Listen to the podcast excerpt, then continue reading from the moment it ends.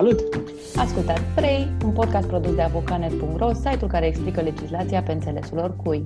Gazdele voastre sunt Roxana Neagu și Alin Popescu, iar azi e ziua în care ne uităm peste legislația de săptămâna trecută și povestim cele mai importante noutăți și cum vă afectează ele viața. Împreună avem 30 de ani de experiență în analiza legilor, așa că săptămânal veți găsi aici o explicație corectă despre toate acele măsuri legislative care modifică lucrurile așa cum le știați. Începem, nu? 3 3 3 Bine ați venit la un nou episod din podcastul Video 3, produs de avocanet.ro, singura emisiune online care vă explică tot ce s-a modificat important în legislație în ultima săptămână și cum vă afectează asta. Ce face Alin? Uite, citeam uh, subiectele pe care o să le spui tu imediat pe scurt așa și da, uh, cred că o să avem ceva să vă spunem azi interesant, zic. Da, eu m-am setat un counter uh, și mhm. dacă calculele mele sunt corecte, suntem în săptămâna 7 fără guvern uh, cu puteri de pline, dar mhm. spre deosebire de executiv, legislația nu a stat pe loc, chiar deloc. Uh, principalele știri legislative din săptămâna aceasta ne vin majoritar din Parlament, acolo unde s-au votat tot felul de legi importante pentru noi toți, dar s-au și propus tot felul de alte reglementări. La capitolul de legi finalizate vorbim astăzi despre una votată chiar ieri, care care va permite suspendarea activității la firmele care nu respectă restricțiile și regulile impuse în contextul pandemiei. Tot ieri uh, și tot în Parlament s-a redus TVA la 5% pentru cărțile electronice, iar la capitolul de legi uh, abia propuse, care își încep acum practic uh, parcursul legislativ, ultimele zile ne-au adus câteva propuneri interesante, mai ales în domeniul auto, am observat. Spre exemplu, parlamentarii propun ca modificarea kilometrajului unei mașini să poată fi pedepsită cu închisoarea, iar mașinilor cu volan pe partea dreaptă să le fie interzisă complet circulația în România.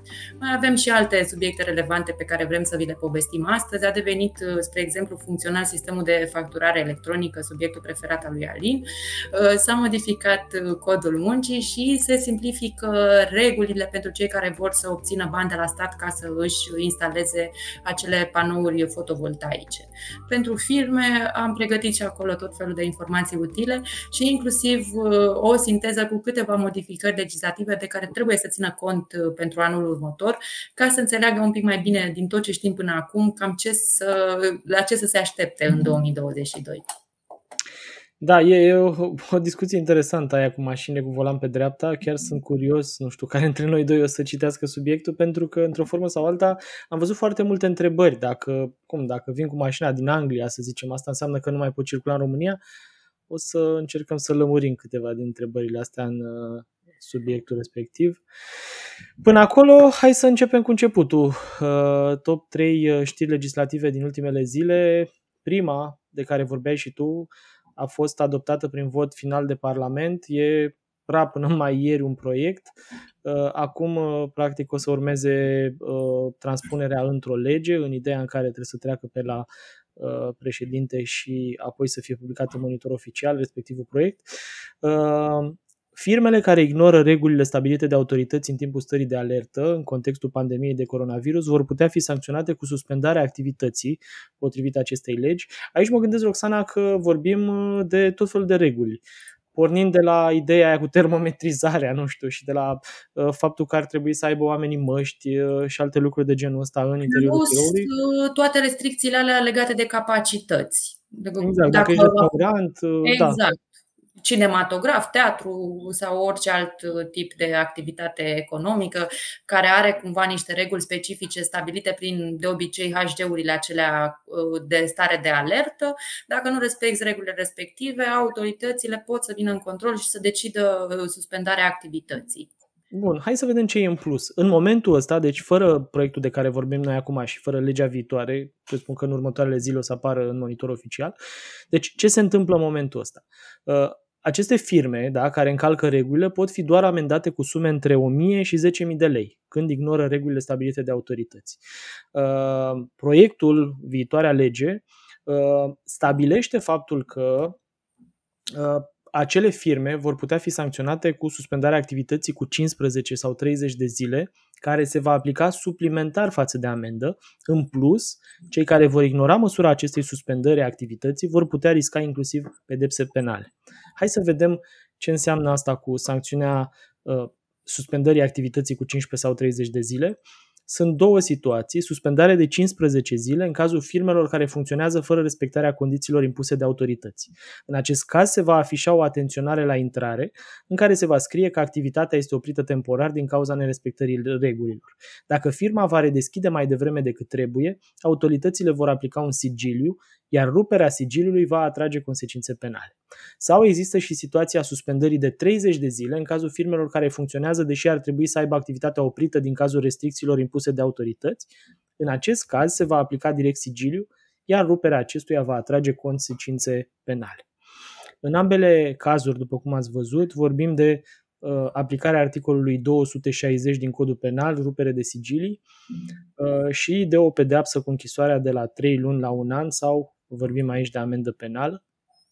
În prezent, după cum spuneam, firmele care nu respectă condițiile impuse de autorități riscă o amendă între 1000 și 5000 de lei, în timp ce firmele care ignoră faptul că trebuie să aibă activitatea oprită riscă o amendă între 2000 și 10000 de lei. Ce aș mai vrea să reținem, Alin, din știrea asta, că sancțiunea aceasta complementară despre care ai vorbit tu cu uh, întreruperea sau, mă rog, suspendarea temporară a activității se aplică suplimentar față de amendă. Deci, practic, avem și, o să fim și cu banii uh, cumva luați prin amendarea asta și vom avea și activitatea suspendată. Da. Bun. Asta, asta și e... Mai era ceva în plus, apropo de știrea asta, că se leagă până la urmă cele două subiecte. Au început, sau au reînceput, cred că e mai bine spus, controlele de la Inspectoratul Teritorial al Muncii la angajatori în privința respectării măsurilor pandemice la locul de muncă. Uh, Vorbim practic de portul măștii, triajul epidemiologic, vorbim, uh, cum spuneam mai devreme, de un uh, control pe care ITM-ul îl face constant și pe care acum se pare că l-a întețit din punctul ăsta de vedere, așa că aveți grijă. Da, aveam uh, niște statistici uh, publicate de Inspecția Muncii și spunea că în perioada 25 octombrie-4 noiembrie au fost aplicate amenzi în valoare totală de 770, 777 uh, de mii în materia SSM, fiind dispuse aproape 2600 de măsuri, iar printre neregulile descoperite de Inspecția Muncii și cumva cel mai frecvent amendate erau fix astea de care vorbeai tu, lipsa măștii mhm. de protecție de către toți lucră, ă, purtării ă, măștii de protecție de către toți salariații, ă, lipsa măsurilor suficiente pentru triaj, lipsa afișării regulilor de conduită obligatorie pentru angajați și terți cu privire la prevenirea îmbolnăvirilor, nu erau marcaje de securitate pentru păstrarea distanței între clienți și tot felul de alte chestiuni de, de tipul ăsta. Uh, e bine să, să fiți atenți și să le puneți în practică dacă nu le-ați făcut-o deja, pentru că inspectorii sunt, uh, sunt pe teren. Și vorbim de amenzi importante până la urmă și asta e exact, bine exact. de știut. Acum uh, am organizat începutul de, de podcast astfel încât să iau eu subiectul cu e-factură. Știu că pe tine te supără în mod deosebit. De data asta avem uh, o veste bună. Facturarea electronică este funcțională, a devenit funcțională săptămâna trecută. Momentan ea poate fi uh, folosită doar în relația firmelor cu statul și ulterior va fi extinsă și funcționalitatea care permite uh, facturarea electronică între parteneri comerciali privați. Ce e foarte interesant, în comunicatul uh, Ministerului de Finanțe care a anunțat uh, operaționalizarea acestui sistem, în acest comunicat era precizat faptul că, deși este opțional acum, acum am vorbit de mai multe ori pe parcursul episoadelor trecute, se vizează extinderea treptată către acest sistem sistem astfel încât să devină obligatoriu.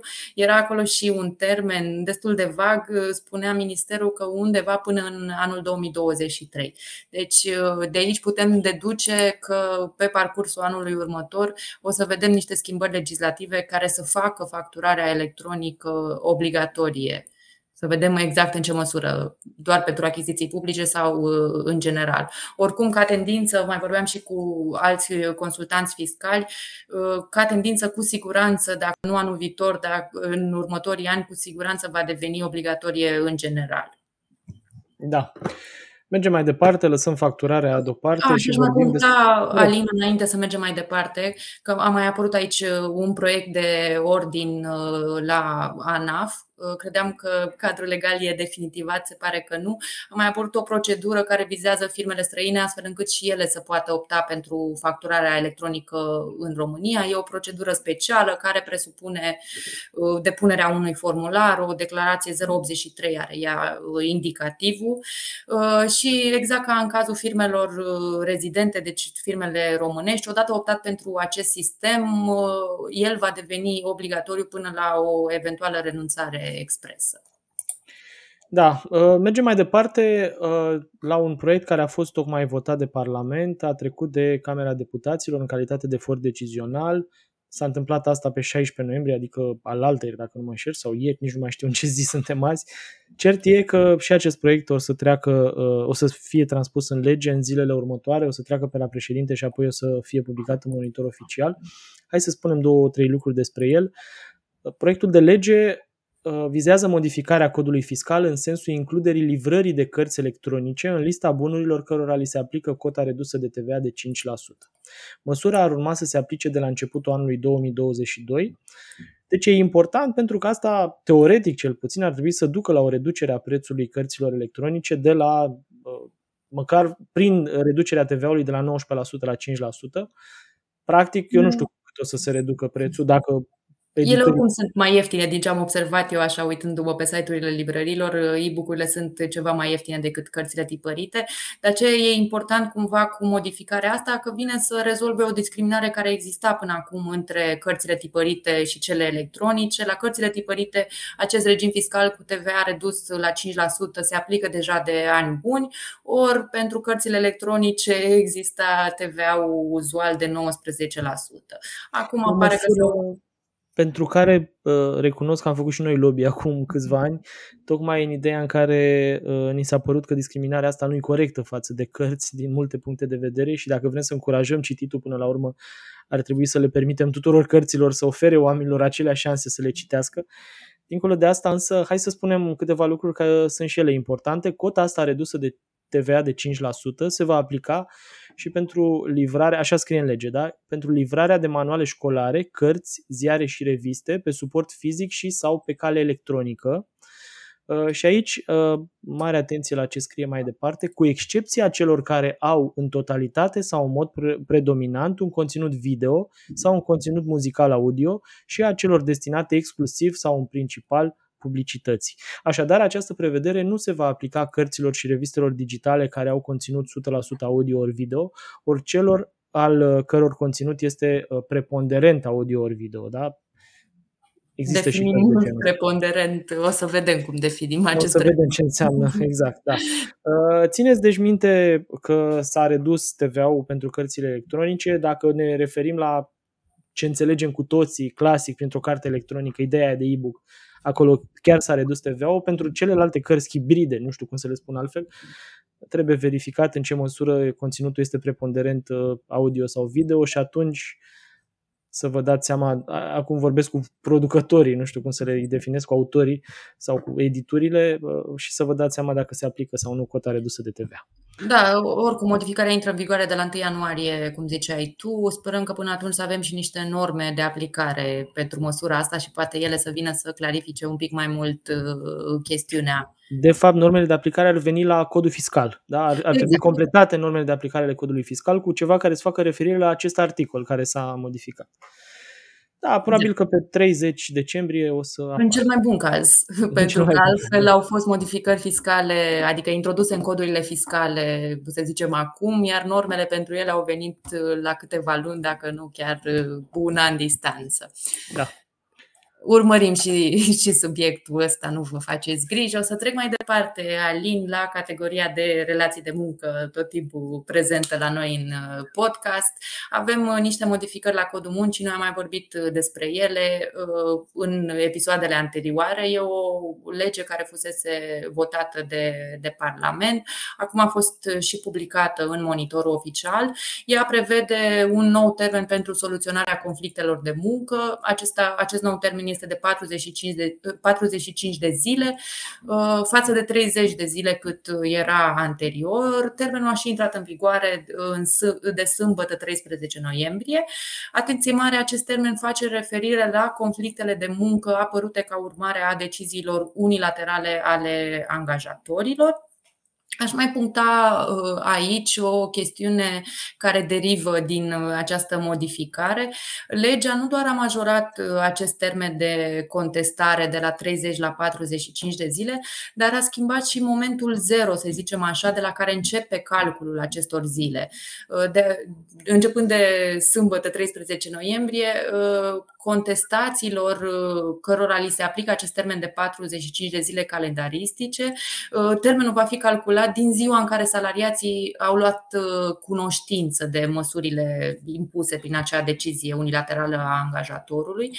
Până acum, deci până în 13 noiembrie, acest termen se calcula de la momentul în care decizia unilaterală a angajatorului fusese comunicată. Deci sunt două momente diferite. Ziua în care salariații au luat la cunoștință versus ziua în care uh, decizia fusese comunicată. Ori știm, vorbeam și episodul trecut, uh, modalitățile de comunicare pot fi foarte diverse, iar unii angajatori, poate de rea, de rea credință, să le zicem așa, pot găsi modalități prin care doar să se achite de obligația asta de a comunica decizia respectivă, să o afișeze, nu știu, la un avizier unde salariatul în cauză nu are acces și atunci salariatul cumva nu mai are posibilitatea de a contesta această, această decizie. E o modificare importantă, rețineți că se aplică uh, de sâmbătă 13 noiembrie și practic și pentru toate deciziile și documentele emise după această dată sau începând cu ea. Că povesteam mai devreme de ideea aia cu închiderea activității firmelor dacă nu respectă măsurile impuse de autorități prin uh, uh intermediul unor uh, legi care au legătură cu pandemia, ar trebui să vedeți în același spectru și ce povestim mai departe. Haideți să ne gândim la situația în care compania, un restaurant, spre exemplu, da, e obligat să verifice uh, certificatele verzi ale celor care intră în restaurant. Teoretic, restaurantul în sine nu, nu are o formă fizică să verifice el și atunci, evident, o să trească să verifice unul dintre angajații restaurantului respectiv. Ce se întâmplă însă când angajatul nu își respectă această obligație pe care, să spunem, într-o formă sau alta, șefii au trasat-o într-o discuție verbală? Uh, și am, uh, colegii noștri au tratat, Simona Voiculescu în cazul ăsta, uh, au tratat situația asta pentru că e o situație care se întâmplă destul de des în ultima vreme și au ajuns la următoarea concluzie, care e foarte importantă, respectiv este nevoie de completarea fișelor postului pentru a include și această sarcină. Uh, cu alte cuvinte, această obligație nu trebuie impusă doar prin intermediul unor uh, nu știu, rugăminți, comenzi, cum vreți să le spuneți, verbale sau uh, poate chiar mail-uri, nu? Trebuie să treceți asta în uh, fișa postului pentru că într-o formă sau alta, prin intermediul fișei postului sunt prevăzute toate acele Uh, sarcini pe care le au uh, și atribuții pe care le are fiecare salariat, iar fișa postului este parte a contractului de muncă. Din uh, această perspectivă, deci e important să știți că Altfel, vă treziți cu uh, situația în care o să luați amendă sau eu știu ce o să se întâmple, inclusiv o să vi se poată închide activitatea pentru o anumită perioadă și uh, nu prea puteți să trageți pe nimeni la răspundere sau o să fie foarte greu să trageți pe cineva la răspundere pentru situația respectivă. Și un lucru, Roxana, vreau să mai punctez, respectiv uh, faptul că până la urmă vorbim de situație în care, uh, cam tot exemplul restaurantului, dar putem să ne gândim la alte companii, restaurantul respectiv nu cere certificate verzi pentru că s-a trezit uh, uh, patronul sau șeful de restaurant într-o dimineață că vrea asta, ci pentru că există o lege care îi obligă pe cei de la restaurant să facă asta. Da? Prin urmare, obligația trebuie transpusă mai jos ierarhic către salariații care ar trebui să și facă respectiva verificare. E un lucru important. Te rog. Da, ideea subiectului oricum pornise de la foarte multe, foarte multe întrebări pe care le vedeam pe forumul nostru, în care angajați care fusese puși să verifice aceste uh, certificate, de obicei personal de la intrare, ori paznici, ori recepționere, uh, uh, refuzau să facă asta din diverse motive. Unii că, nu știu, nu voiau să certe cu da. clienții neapărat, că ați văzut, mhm. sunt tot felul de situații neplăcute de obicei la intrare intrarea în magazine, când apar tot felul de discuții de ce trebuie actul ăsta, de ce nu trebuie. Și mai erau și situații în care angajații refuzau să facă chestiunea asta din propriile lor convingeri. Nu credeau în certificat, nu credeau în pandemie, aveau alte uh, concepții. Ori problema apărea fix din perspectiva angajatorului, pentru că firma este cea care este amendată, pe când obligația trebuie cumva realizată de o persoană în carne și oase, de obicei un, un angajat. Și de aia uh, și materialul ăsta în care sugeram uh, angajatorilor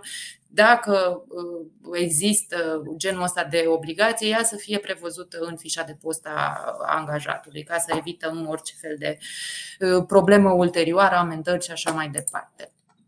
Tot în zona asta rămânem un pic cu pandemia și cu tot ce a adus ea, inclusiv extinderea foarte mare a telemuncii.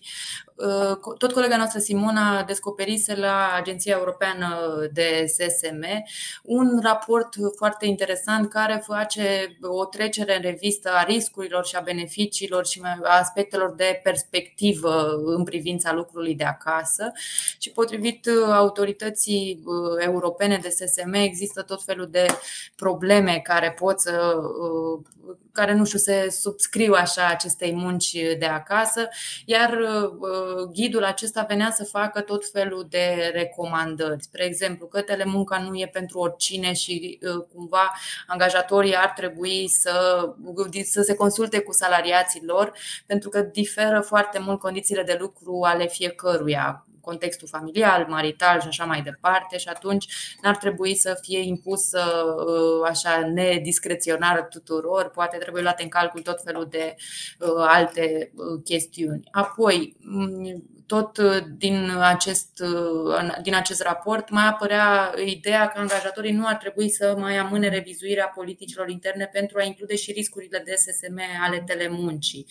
E un aspect care ar trebui să-i preocupe uh, pe angajatori. Apropo de scaunele pe care le folosesc angajații acasă, spre exemplu. Chiar um, există un studiu în Spania care arată că angajații au tendința să supraestimeze confortul pe care l-au acasă și condițiile proprii de muncă pentru perioade lungi de timp.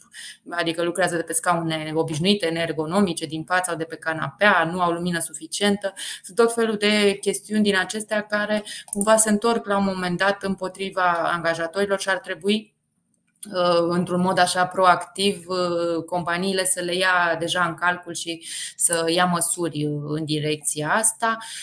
Oricum, uh, materialul este foarte amplu. Alin, o să-l las pe chatul emisiunii noastre ca să-l consulte cei interesați în detaliu, pentru că sunt foarte multe precizări și informații utile companiilor în această perioadă. Da, mergem mai departe cu clarificare legislativă în cazul contractelor de muncă încheiate pe perioadă determinată, așa ca să înțelegeți contextul. Există contracte de muncă pe care le semnați pe perioadă nedeterminată, cu alte cuvinte, o să se termine când o să se termine, nu există o dată anume, se termină când ori își dă demisia angajatul, ori îl dă angajatorul afară, ori se înțeleg să se termine. Și există și contracte de muncă încheiate pe perioadă determinată. Cu alte cuvinte, eu mă înțeleg cu Roxana că o să mă angajeze, nu știu, pentru șase luni. Da? Rolul acestor contracte pe perioadă determinată este să fie cumva temporare. Ele au uh, importanță în măsura în care uh, rezolvă niște situații pe care angajatorul le are la un moment dat și dacă angajatorul vrea să Uh, prelungească la nesfârșit uh, contractele astea, atunci contractul uh, pe durată determinată nu este o soluție utilă, ci ar trebui transformat într-un contract pe perioadă nedeterminată. Dar hai să vă spun care sunt prevederile pe care le, le spune legea. Se pot încheia succesiv cel mult trei contracte individuale de muncă pe perioadă determinată. Da? Succesiv cel mult trei adică unul după altul. Un astfel de contract nu poate fi încheiat pe o perioadă mai mare de 36 de luni, iar contractele succesive nu pot avea o durată mai mare de 12 luni. Cu alte cuvinte, ă, dacă Roxana mă angajează cu perioadă determinată și prelungim contractul ăsta, îl putem prelungi de încă două ori, cum am vorbit, da? de să fie trei contracte, unul după altul, și valoarea lor cumulată n-ar trebui să fie mai mare de 36 de luni. Asta în condițiile în care fiecare dintre contracte ar fi de 12 luni.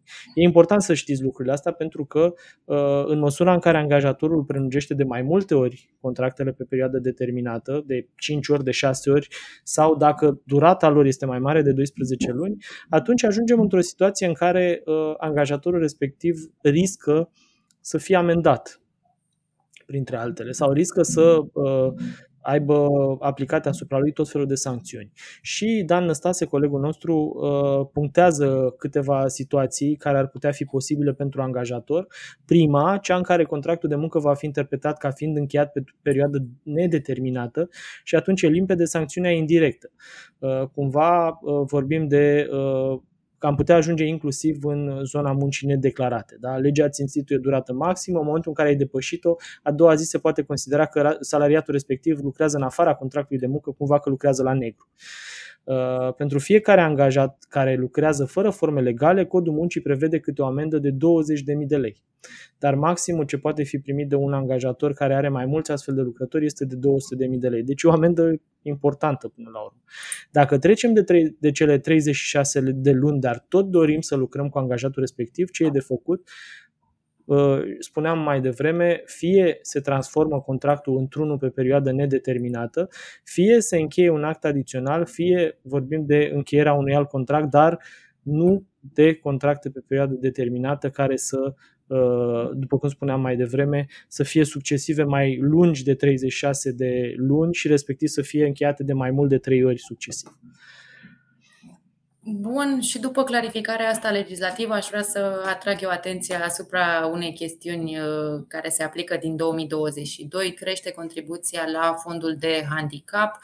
Am mai vorbit despre uh, chestiunea asta sau despre tipul ăsta de contribuție. De principiu, firmele private și entitățile publice care au peste 50 de salariați trebuie să plătească o contribuție la fondul de handicap dacă nu angajează persoane cu dizabilități proporțional cu numărul de salariați pe care i-au în încadrați în muncă.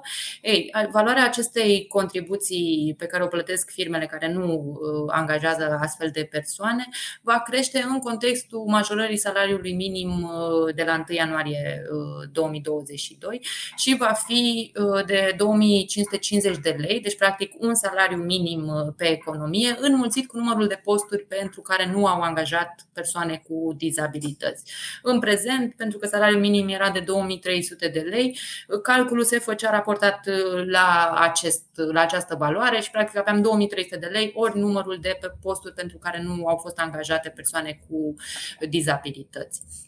Asta e o chestiune, uh, însă aș mai puncta aici, uh, apropo de angajarea persoanelor cu dizabilități, că firmele care angajează astfel de persoane pot să primească de la stat timp de 12 luni peste 2000 de lei. E vorba de o subvenție prevăzută uh, de legea 76 pe 2002. Este acea lege cu sistemul asigurărilor de șomaj și stimularea ocupării forței de muncă, care prevede că uh, cei care încadrează în muncă pe perioadă nedeterminată persoane cu dizabilități pot să primească 2250 de lei pe lună, timp de 12 luni de la data angajării, dacă mențin respectiva angajare pentru cel, uh, cel puțin 18 luni.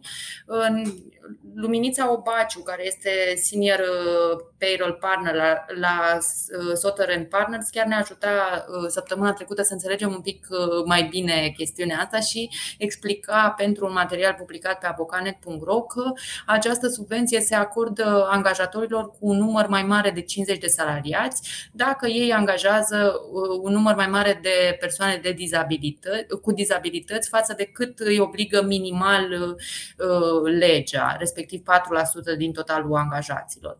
Spre exemplu, o unitate cu un număr mediu de 100 de salariați, dacă va angaja 6 persoane cu dizabilități, va putea primi subvenție pentru două persoane. În schimb, în cazul unităților cu un număr mediu de salariați mai mic de 50 de persoane, subvenția se acordă pentru toate persoanele cu dizabilități încadrate.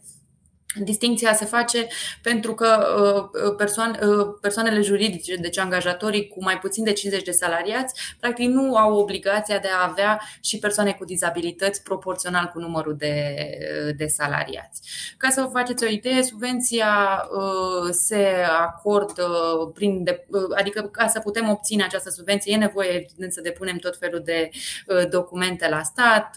Se încheie o convenție cu Agenția Județeană pentru Ocuparea Forței de Muncă muncă, se depune o declarație pe propria răspundere din care să rezulte că în ultimii doi ani nu au mai fost uh, în raporturi de muncă sau de serviciu cu persoanele angajate. Și tot felul uh, și pe lângă aceste două documente cele mai importante, să le zicem așa, sunt tot felul de alte acte, spre exemplu un certificat eliberat de Comisia de Expertiză Medicală a persoanelor cu handicap, actul de identitate al angajatului respectiv, actul în baza căruia au fost încadrate, încadrate în muncă persoanele respective, deci practic contractul de muncă în principiu și uh, o declarație pe propria răspundere a angajatorului, din care să rezulte că în raport cu numărul de angajați, angajatorul și-a îndeplinit obligația de a angaja persoane cu dizabilități sau uh, că nu are această obligație. O să las și acest articol pe chat pentru cei care sunt poate interesați să acceseze această subvenție. Mai sunt câteva detalii tehnice pe care trebuie să le luați în calcul. Zic tehnice, mă refer mai degrabă la, la birocratice. Și puteți citi acolo în detaliu tot ce vă interesează.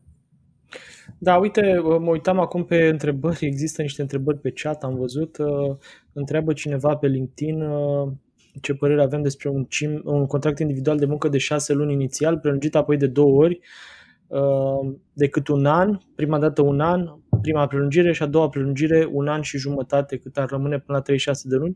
Țineți minte că sunt două condiții aici care trebuie îndeplinite. Unu, durata totală acumulată a lor să fie maxim 36 de luni și a doua condiție care e și ea importantă, fiecare dintre cele trei prelungiri să n-aibă mai mult de 12 luni fiecare. Da? Deci cumva contractul ăla de un an și jumătate nu respectă regula asta cu 12 luni. Și mai întreabă cineva, aici poate mă ajut tu, Roxana, eu uh, mă gândesc așa logic că ar fi într-un fel situația, poate ai tu o alt răspuns. Întreabă cineva uh, dacă e nevoie de certificat verde și la terase. Eu cred că da, sincer. Uh, pentru da, că... obligația există, implementarea e defectuoasă. Faptul că nu vi s-a cerut nu înseamnă că obligația nu există, înseamnă exact. doar că terasa respectivă, să zicem, că eludează prevederile legii și obligațiile care îi revin. Din experiența mea, uh, bine, nici nu prea am ieșit foarte mult, dar în locurile în care am fost s-a cam cerut. Într-adevăr, sunt și cazuri în care nu mi s-a cerut acest document. Da, bun, mergem mai departe. Uh, nu știu dacă e o veste bună, e așa un proiect pentru viitor. Se discută la momentul ăsta în, la nivelul Uniunii Europene despre un salariu minim Comisia pentru Ocuparea Forței de Muncă și Afaceri Sociale din Parlamentul European a mai făcut un pas în direcția adoptării unui salariu minim la nivel european și a solicitat statelor membre să evalueze și să raporteze dacă salariile minime legale sunt suficiente, utilizând criterii care să instituie condiții de muncă și de viață decentă și să includă elemente precum puterea de cumpărare și rata sărăciei. Cu alte cuvinte, uh, să se facă o analiză a salariului minim și să-și dea seama legiuitorii sau, mă rog, guvernanții în ce măsură salariul minim respectiv chiar îi ajută pe oameni să trăiască sau nu. Da? E cam, cam da, probabil că e o adunare de date la, de la nivelul tuturor statelor, pentru că viitorul salariu minim se va aplica nediscreționar pe tot teritoriul Uniunii, Uniunii Europene. Deci, exact. Însă, că unii oameni am văzut că au înțeles invers. Asta nu înseamnă că în România se va aplica salariul minim din Italia nu, înseamnă că salariul minim va putea fi un procent și o să vedeți, există o regulă despre care vorbește colegul nostru Dan Năstase. În lipsa unui contract sau acord colectiv de muncă aplicabil la nivel național, salariul minim va fi stabilit cel mai probabil la aproximativ 60% din salariul mediu, mediu la nivel național.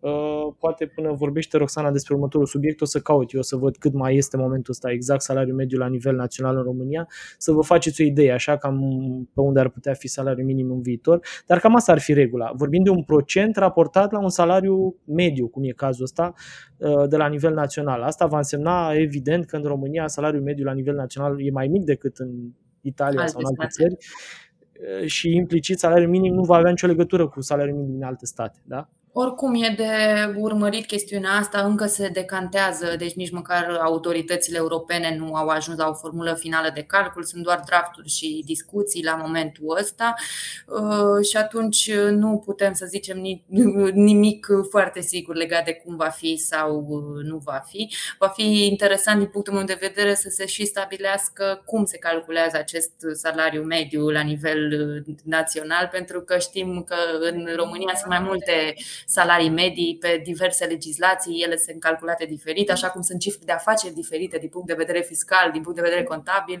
Deci sunt foarte mhm. mulți indicatori din ăștia care nu sunt foarte preciși, sau mă rog, la momentul ăsta nu știm la care ne raportăm efectiv. Bun, merg mai departe, Alin, la categoria de uh, pensii și uh, pensionare. Avem o completare la legea pensiilor și despre aceasta am mai vorbit, acum s-a oficializat. E vorba de acea uh, lege care permite persoanelor care își încasează pensia pe card să primească talonul MOV și în format electronic. Mai exact, toți pensionarii cărora li se achită pensiile într-un cont curent sau într-un cont de card vor putea solicita atenție, deci bază de cerere, vor putea solicita Casei Naționale de Pensii Publice uh, transmiterea acestui talon MOV în format electronic, fie pe e-mail, fie în contul online deschis uh, în portalul Casei Naționale de Pensii Publice. Uh, acest talon, cum ziceam, poate fi obținut doar pe bază de cerere, însă, atenție mare, uh, emiterea documentului nu este posibilă încă. Pentru a se putea aplica această noutate, trebuie modificate și normele de aplicare uh, a legii pensiilor. Uh, legea actuală, cea publicată în monitor oficial, care vine cu această noutate, spune că aceste norme ar trebui rezolvate până în februarie 2022. Să vedem cât de repede se mișcă autoritățile cu clarificările necesare. Practic, cred că va fi nevoie de o procedură, să vedem exact ce au de făcut oamenii, unde depun cererile, în ce formă și așa mai departe. Da, am vorbit și în trecut despre asta, o să punctez doar că a trecut de Senat acum, un proiect de lege care prevede limitarea tarifelor la eliberarea documentelor privind stagiile de cotizare la pensie și de contarea odată pe an a cheltuielilor cetățenilor care au nevoie de ele, a primit raport de adoptare la uh, Senat. Ca să se aplice, trebuie să uh, fie votat și de Camera Deputaților, promulgat de șeful statului și apoi publicat în monitor oficial.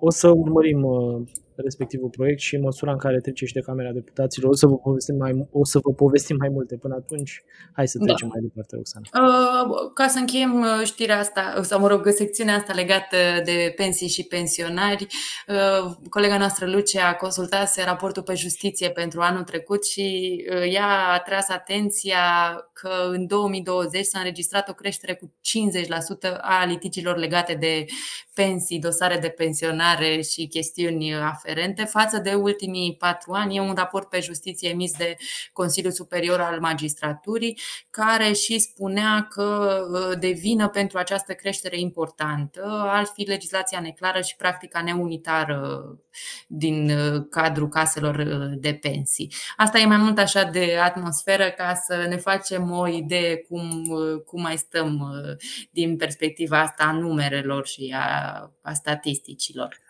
Hai să mergem mai departe. Da, mergem mai departe la subiecte legate de, uh, de mediu auto, nu știu cum să-i spun, de autoturisme. Sunt mai multe proiecte aici de care ar trebui să știți. Uh, primul dintre ele e un proiect înregistrat recent la Parlament. Modificarea kilometrajului unei mașini ar trebui să poată fi pedepsită cu închisoarea. E un proiect interesant din punctul ăsta de vedere dar, uh, mă rog, o să vedem în ce măsură el o să treacă așa cum e.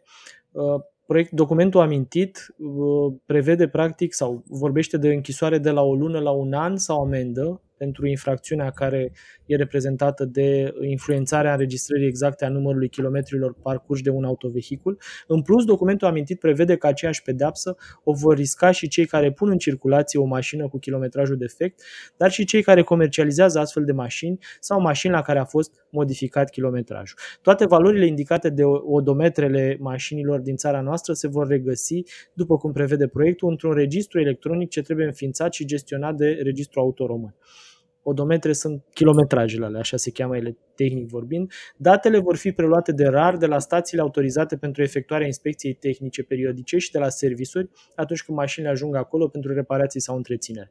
Practic, ori de câte ori o să ajungeți cu mașina în service sau să vă faceți ITP-ul, o să se transmită uh, kilometrajul activ al mașinii către RAR, iar RAR ar trebui să păstreze baza respectivă de date și să se poată vedea astfel dacă mașina respectivă apare într-un viitor îndepărtat sau apropiat cu un kilometraj mai mic decât cel înregistrat în trecut. O altă propunere legislativă nou înregistrată la Senat vizează interzicerea circulației mașinilor cu volan pe dreapta pe drumurile publice din țara noastră. Vor fi exceptate de la această interdicție autovehiculele istorice și mașinile utilitare, cum sunt cele de curățenie stradal. Pentru a se aplica, ambele proiecte trebuie să treacă de Parlament, să fie promulgate de președintele țării și să fie publicate în monitor oficial. E important, apropo de mașinile de curățenie, pentru că, nu știu dacă ați văzut, șoferul trebuie să fie foarte aproape de uh, bordura pe lângă care merge și în felul ăsta uh, e util ca unele dintre mașini să aibă uh, volan pe dreapta. Dacă proiectul ajunge să se aplice, cei care vor conduce o mașină cu volanul pe dreapta vor risca amenzi din clasa a treia de sancțiuni, adică de la 6 la 8 puncte amendă, ceea ce înseamnă amenzi cuprinse între 870 și 1160 de lei. Punctul de amendă a rămas plafonat la 145 de lei în acest an. O să vedem de la anul, pentru că el e corelat cumva cu salariul minim și a tot fost plafonat de 4-5 ani, Roxana, nu? Parcă. Uh, nu chiar 4-5 ani, dar de 2 sigur. Mă rog, de o... Da, de, câțiva ani, hai să zicem da. așa, că nu am, nu am datele chiar acum la, la mine. Exact. Uh, țineți minte, deci, uh, ideea asta. Acum, dacă mă întrebați pe mine, eu nu cred că cineva care vine cu o mașină din afară ar trebui să fie vine cu o mașină din afară și tranzitează România într-o formă sau alta, nu cred că ar trebui să fie pedepsit cu amendă, mi se pare chiar stupid. O să vedem în ce măsură proiectul o să fie modificat în direcția asta, pentru că altfel uh, nu văd cum am putea să respectăm dreptul la liberă circulație pe care l-au cetățenii Uni- Uniunii Europene, așa cum ne-am asumat noi că respectăm dreptul ăsta la liberă circulație. Dacă înseamnă și circulația cu mașina proprie, nu doar cu ce cu, mașină vrea statul.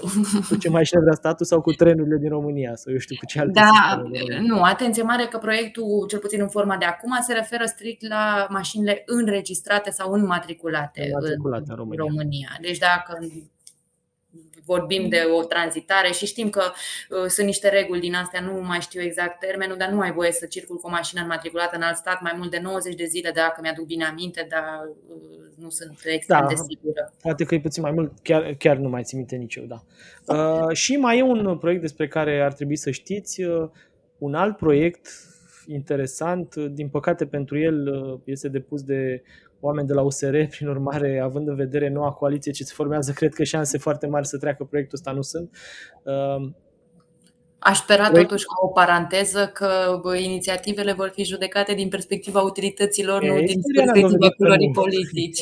Istoria ne-a dovedit că nu orice vine de la opoziție rămâne în opoziție, orice vine de la putere trece. Ce vrea să facă proiectul ăsta e un lucru cu care eu nu sunt de acord. Uh, poate că o să mă înjure lumea, dar mi se pare că de multe ori avem nevoie și de astfel de măsuri care sunt poate radicale, dar e nevoie de ele. Videoclipurile făcute cu camerele de bord ale șoferilor ar trebui să poată fi folosite pentru a aplica amenzi de circulație. Practic, uh, se spune așa, constatarea contravențiilor se poate face și cu ajutorul unor mijloace video folosite de participanții la trafic, ori de autoritățile administrației publice locale, dacă acestea permit stabilirea certă a numărului de matriculare, culorii, mărcii și modelului vehiculului implicat în săvârșirea contravenției, consemnându-se aceasta în procesul verbal de constatare a contravențiilor. Pentru constatarea contravenției este necesară și declarația pe propria răspundere a participantului la trafic asupra faptelor ce constituie contravenții și asupra autenticității și veridicității înregistrării video furnizate de către acesta. Cu alte cuvinte, dacă eu mă duc cu camera și mă duc la poliție, ar trebui să dau și o declarație pe proprie răspundere că uh, lucrurile pe care le-am le-a filmat camera sunt uh, autentice și veridice uh, și din punctul ăsta de vedere mi-asum răspunderea că așa e. E important. Uh, procesul verbal se va putea încheia în aceste cazuri în lipsa contravenientului și fără confirmarea unor martori. Da, să urmărim vedem. toate proiectele astea să vedem cum uh, evoluează. Uh, Alin, văd că suntem la 42 de minute, o să trec un pic mai repede prin uh, câteva următoare știri ca să putem ajunge și la zona de firme și să avem timp și pentru ele. Uh-huh. Aș fi punctat într-o categorie așa generalistă cu bine de știut că furnizorii de energie electrică și gaze naturale pot fi amendați dacă nu respectă termenul pentru emiterea avizelor necesare înainte de conectarea la curent și gaze naturale. Uh, spunem asta în contextul în care Autoritatea Națională de Reglementare în domeniul energiei a aplicat, uh, conform unei statistici pe care a publicat-o recent, uh, a aplicat în perioada martie-octombrie 2021 amenzi totale de aproximativ 2,3 milioane de lei distribuitorilor de energie electrică și gaze naturale pentru că nu au respectat aceste termene, fie ele de emitere ori de modificare a unor avize de racordare sau branșare și și tot în direcția asta aș mai puncta un proiect uh, înregistrat la Parlament zilele trecute, v-am zis că au fost foarte activi. E un proiect uh, care vizează tot zona de branșări la utilități, care stabilește, sau mă rog, ar urma să uh, stabilească că branșarea la utilități a blocurilor construite fără, autoriza- fără autorizație, dar deja locuite, să poată fi permisă temporar. Știm că sunt tot felul de situații în practică în care, din cauza felului în care constructorul își, sau dezvoltatorul imobiliar își organizează partea de acte, uh, el finalizează niște uh, blocuri, nu există autorizația de construire uh, sau mă rog, dosarul nu e finalizat neapărat, în blocurile alea se mută niște oameni care se trezesc în niște apartamente neracordate la, la nimic. Această propunere legislativă ar veni să corecteze un pic uh, chestiunea asta, dar evident ca să producă efecte, propunerea trebuie să parcurgă întreg procesul legislativ. Momentan suntem uh, la faza cea mai incipientă, dacă permiteți uh, formularea, deci abia a fost înregistrat. Uh, și aș mai puncta tot așa pe scurt, uh, uh, apropo de acele reguli care permit persoanelor fizice să, obține bani, să obțină bani de la stat pentru instalarea de panouri fotovoltaice. Vă aduceți aminte, e un program care a fost extrem de apreciat de români, cumva a fost foarte mare interes, s-au depus dosare.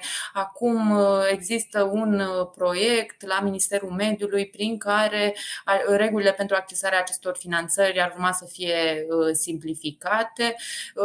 Pe de o parte, se simplifică regulile de accesare efectivă a finanțării, iar pe de altă parte, se relaxează caracteristicile tehnice ale sistemelor uh, fotovoltaice.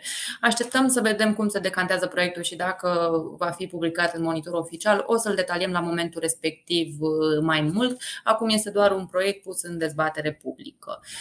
Și aș mai puncta asta și te las pe tine, Alin, să, să preiei. Apropo de indemnizațiile acelea pentru profesioniști, am vorbit destul de mult uh, despre ele. Voiam doar să anunț că de acum se pot depune cererile pentru indemnizațiile de întrerupere a activităților, PFA-urilor și a celorlalte categorii de profesioniști, pentru că au apărut pe aici.gov.ro formularele uh, necesare. Vă aduceți aminte, aici.gov.ro este site-ul de unde se pot obține tot felul de decontări de la stat pentru șomaj tehnic, pentru indemnizații de PFA-uri și tot felul de alte uh, ajutoare acordate de stat în perioada asta a pandemiei. Da, mergem mai departe, tot pe scurt. Uh, posturile vacante de soldați și gradați profesioniști se ocupă, începând de zilele astea, doar prin concurs sau examen, nu prin simpla recrutare, cum se întâmpla înainte. Uh, vorbim de un ordin al Ministerului, Ministerului Afacerilor uh, Interne care a fost oficializat.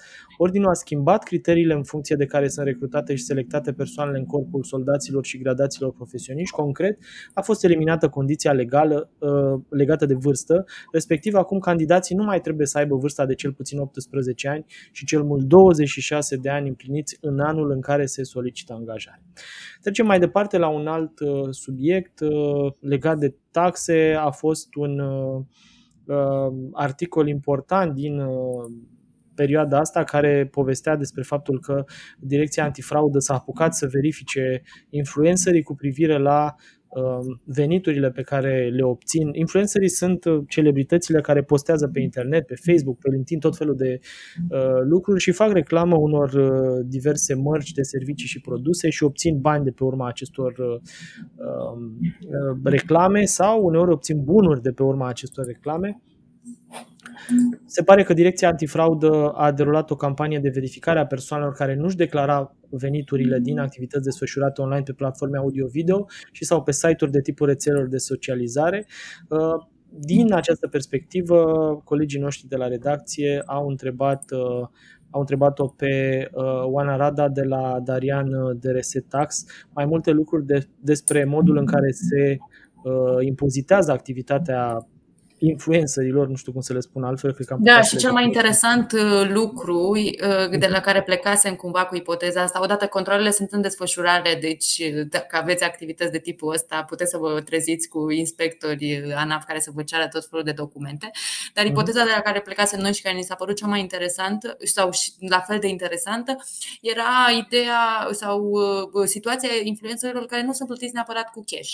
De exemplu, primesc călătorii sau cadouri sau produsele în sine pe care le promovează ulterior uh, online. Și dacă în aceste situații putem vorbi de o taxare sau ar trebui să datorăm uh, impozit și contribuții în anumite situații, iar uh, interviul pe care l-a oferit uh, Oana și colega ei uh, Elena de la Darian de Resetax vine să clarifice și genul acesta de chestiuni. L-aș pune și pe acesta Îl pun eu acum ca să nu te mai să nu-l punem de două ori. Da, să-l citiți cu atenție ca să vedeți exact cam care ar trebui să fie regimul fiscal așa preventiv mai degrabă. Deci să știți cum e corect să faceți. Acum rămâne de văzut. E ca discuția de săptămâna trecută trecut, apropo de profesorii care dau meditații, făcuse de doi tot așa un ghid cum ar trebui desfășurată legal această activitate, când trebuie ca să demarcați și așa mai departe.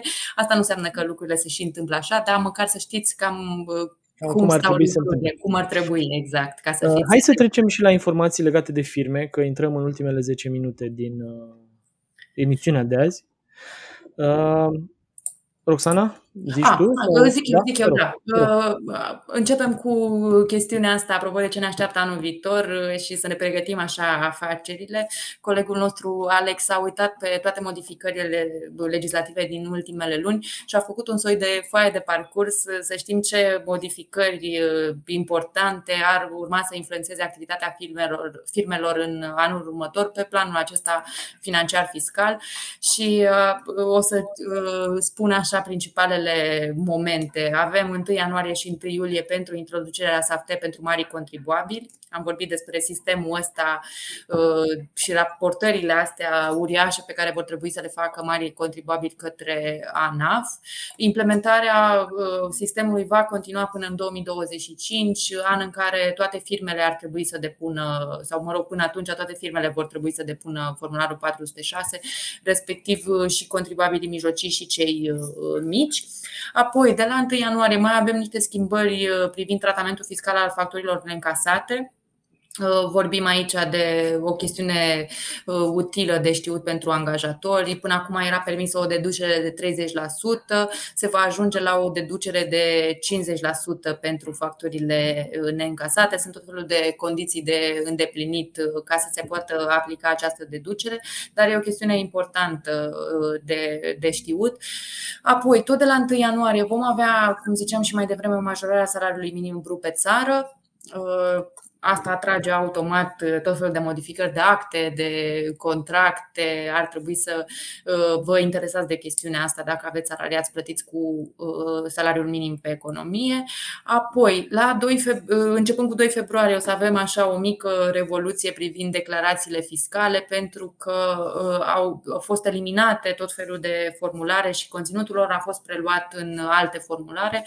Principala chestiune de reținut e că toate formularele de registrare registrare fiscală 010 fiind cel mai important dintre ele, vor avea un, uh, un model nou da? și vom putea completa uh, în aceste declarații de înregistrare fiscală mult mai multe lucruri uh, decât o făceam înainte. Se elimină în felul ăsta 11 formulare fiscale care existau până acum. Apoi, de la 1 martie, avem trecerea obligatorie a tuturor contribuabililor în spațiu privat virtual. Deci, contul în acest spațiu al fiscului va deveni obligatoriu, astfel încât să se realizeze o comunicare exclusiv online cu autoritățile. Practic, odată cu chestiunea asta, cam dispar sau cel puțin așa pare că ar urma să dispară toate documentele tipărite în relația cu fiscul, cel puțin. Uh, mai avem un termen important la 31 martie, când se reorganizează activitatea fiscului, iar uh, soluționarea contestațiilor fiscale ale contribuabilor, fie ei firme sau persoane fizice, se va muta uh, de la fisc la minister. Termenul, cum ziceam, este finalul lunii martie, ziua de 31, iar pentru 25 iunie, E un alt termen important pentru că este termenul acela unic uh, pentru finalizarea și, de, de fapt, pentru definitivarea impozitelor pe afaceri pentru anul 2021. Vă aduceți aminte, poate, din episoadele anterioare, vorbeam că uh, în perioada 2022-2026 vom avea un termen diferit pentru declararea și plata impozitelor pentru anii anteriori. E un termen temporar care se aplică în contextul unei alte modificări legislative, nu mai uh, detaliez acum. Țineți minte doar că acest termen, care de obicei era undeva în luna martie, 25 uh, martie, s-a mutat pentru 25 uh, iunie. Da, o să iau eu următoarele două subiecte pe scurt, Roxana, și o să te rog să uh, închizi tu cu unul, două uh-huh. subiecte cât o să ți se pară importante. O să las pe uh, chat un material care vă povestește mai multe lucruri utile despre inspecțiile fiscale. Când vine vorba de inspecții fiscale, specialiștii au identificat în ultima perioadă că în practică inspectorii fiscali verifică aproape de fiecare dată anumite aspecte prin care se, printre care se numără tichetele cadou, dosarul prețurilor de transfer, plățile fragmentate de dividende, dar și conectarea caselor de marcat la sistemul fiscului. Astfel, trecem în continuare în revistă în acest material ce anume verifică ANAF în cadrul inspecțiilor efectuate, dar și modul în care autoritățile fac analiza de risc fiscal pentru întocmirea unei liste de contribuabili care ar trebui verificați, precum și care ar fi recomandările practice ce se pot dovedi utile în cadrul pregătirii unei inspecții fiscale de către companii. Cum spuneam, o să las materialul imediat ce termin pe chat. Un alt uh, subiect important care vizează declarația privind beneficiarii reali. Dacă data trecută vă spuneam că inspectorii uh, ANAF pot aplica mai nou și amenzi pentru fapte prevăzute de legea contabilității, lipsa inventarierii, operațiuni financiare neregistrate în contabilitate și așa mai departe, nedepunere bilanțuri, uh, acum aflăm că amenziile pentru cei care nu depun această declarație privind beneficiarii reali pot fi aplicate și de ANAF, deși vorbim de o chestiune care ar putea fi teoretic văzută doar în raport cu oficiul contra spălării banilor. Dacă nici după sancționare nu se depune declarația, lucrurile se pot complica pentru că procesul verbal de contravenție ajunge la Registrul Comerțului, care va atenționa firma în cauză că ar putea să ajungă să fie chiar dizolvată dacă declarația nu se depune cât mai repede. Bun, uh, și eu o să-mi aleg uh, un singur subiect uh, pe care să îl detaliem în minutele care ne-au mai rămas, cel cu legea ONRC care ar urma să fie înlocuită. E vorba de un proiect care a fost și el registrat zilele trecute la Senat, ca primă cameră sesizată. De fapt, este vorba de un document inițiat acum un an de Ministerul Justiției, care n-a apucat să fie aprobat de guvern și trimis Parlamentului ori uh, modificările propuse de el și simplificările, o să vedem imediat despre ce e vorba, au fost reluate într-o inițiativă legislativă nouă care a fost înregistrată pe calea directă de, un, de, o, de câțiva parlamentari și a fost înregistrată direct uh, în uh, Parlament. De principiu, o să punctez câteva dintre noutățile pe care ar, ar urma să le aducă această nouă lege a Registrului Comerț comerțului.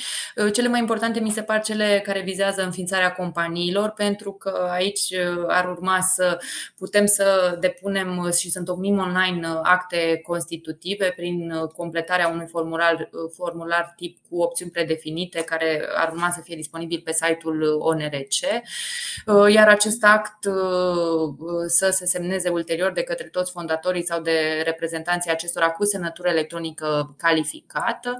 Apoi, tot pe pe partea de înființare a companiilor, acele cereri de înregistrare și înscrisurile depuse în susținerea lor, ce sunt întocmite de avocați sau de notari publici, să se poată semna și ele cu semnătură electronică calificată și să poată fi transmise online. Deci, practic, n-ar mai trebui să facem drumuri la Registrul Comerțului pentru astfel de operațiuni și, la fel, certificatele de înmatriculare și cele constatatoare să poată fi emise și ele în format electronic, semnate cu semnătură electronică calificată uh, uh, sau sigiliu electronic calificat. Aș mai puncta și o serie de obligații care ar urma să să dispară. De fapt, sunt câteva documente care ar urma uh, să dispară, printre ca, nu documente, cerințe, să le zic așa.